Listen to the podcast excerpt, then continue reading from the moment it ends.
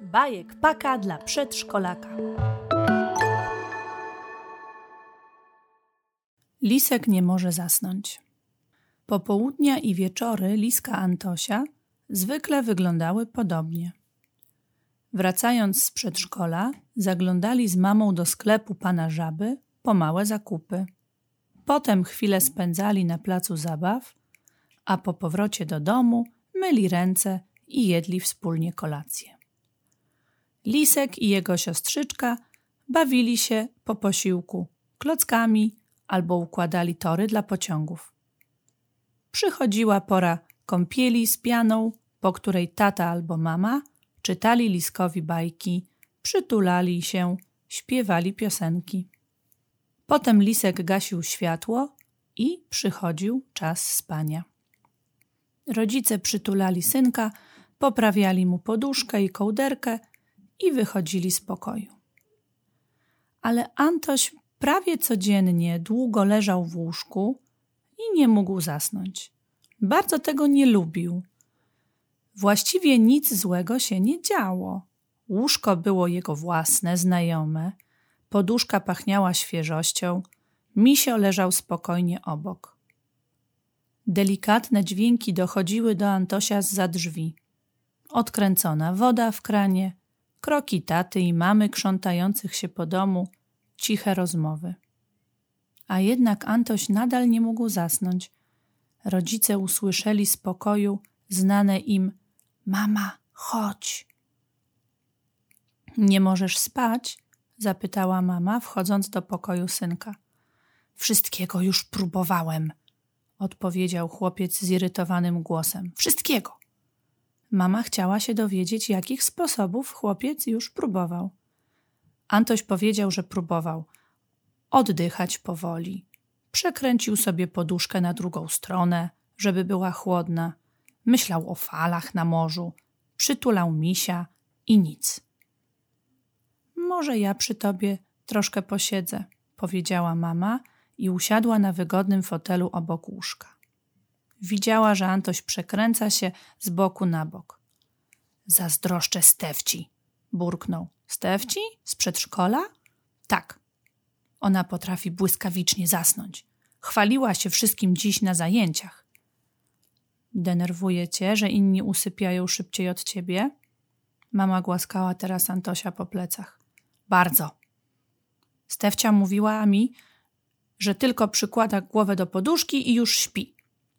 Chciałbyś, żeby i tobie tak się udawało? No tak. Co mam zrobić? Mama powiedziała, że to dobry sposób korzystać z pomysłu, który kiedyś już się sprawdził. Antoś przypomniał sobie, jak tata masował mu stopy. To było bardzo miłe i kilka razy pomogło mu zasnąć. Mama pomasowała więc stopy synka. Powoli naciskała kciukami, od pięty aż po paluszki. Ale dziś ten sposób się nie sprawdzał. A pamiętasz, kiedy opowiadałam ci najnudniejszą bajkę świata? Zaśmiali się na to wspomnienie. To była bajka o kotku, który długo wracał do domu i po drodze oglądał każdy kamyczek, listek i każdą deskę w płocie. Spotykał też swoich kolegów, którzy również wracali do domu i byli już bardzo śpiący. Rzeczywiście ta bajka pomagała chłopcu wyciszyć się i zasnąć. Lisek zamyślił się i westchnął. Szkoda, że nie można zasnąć błyskawicznie. Tak po prostu kładziesz się i już śpisz, prawda? Prawda. Mama pogłaskała go po głowie, chociaż to chyba niemożliwe. Głowa potrzebuje czasu, żeby wszystko pozamykać. Co pozamykać? Lisek spojrzał na mamę z szeroko otwartymi oczami. Różne sprawy, które wydarzyły się w ciągu dnia, powiedziała mama. Zobacz, ile ich jest. Przedszkole, zabawa, zajęcia karate, zakupy, gotowanie, sprzątanie, ubieranie, kłótnie z siostrą. Mama puściła do synka oko. Twoja głowa musi to wszystko pozamykać, zanim będzie gotowa iść spać. Trochę jak zamykanie książek. Lisek ziewnął. Ale świetne porównanie. Tak, to jak zamykanie książek. A ty masz jakiś magiczny sposób na zasypianie? zapytał Lisek.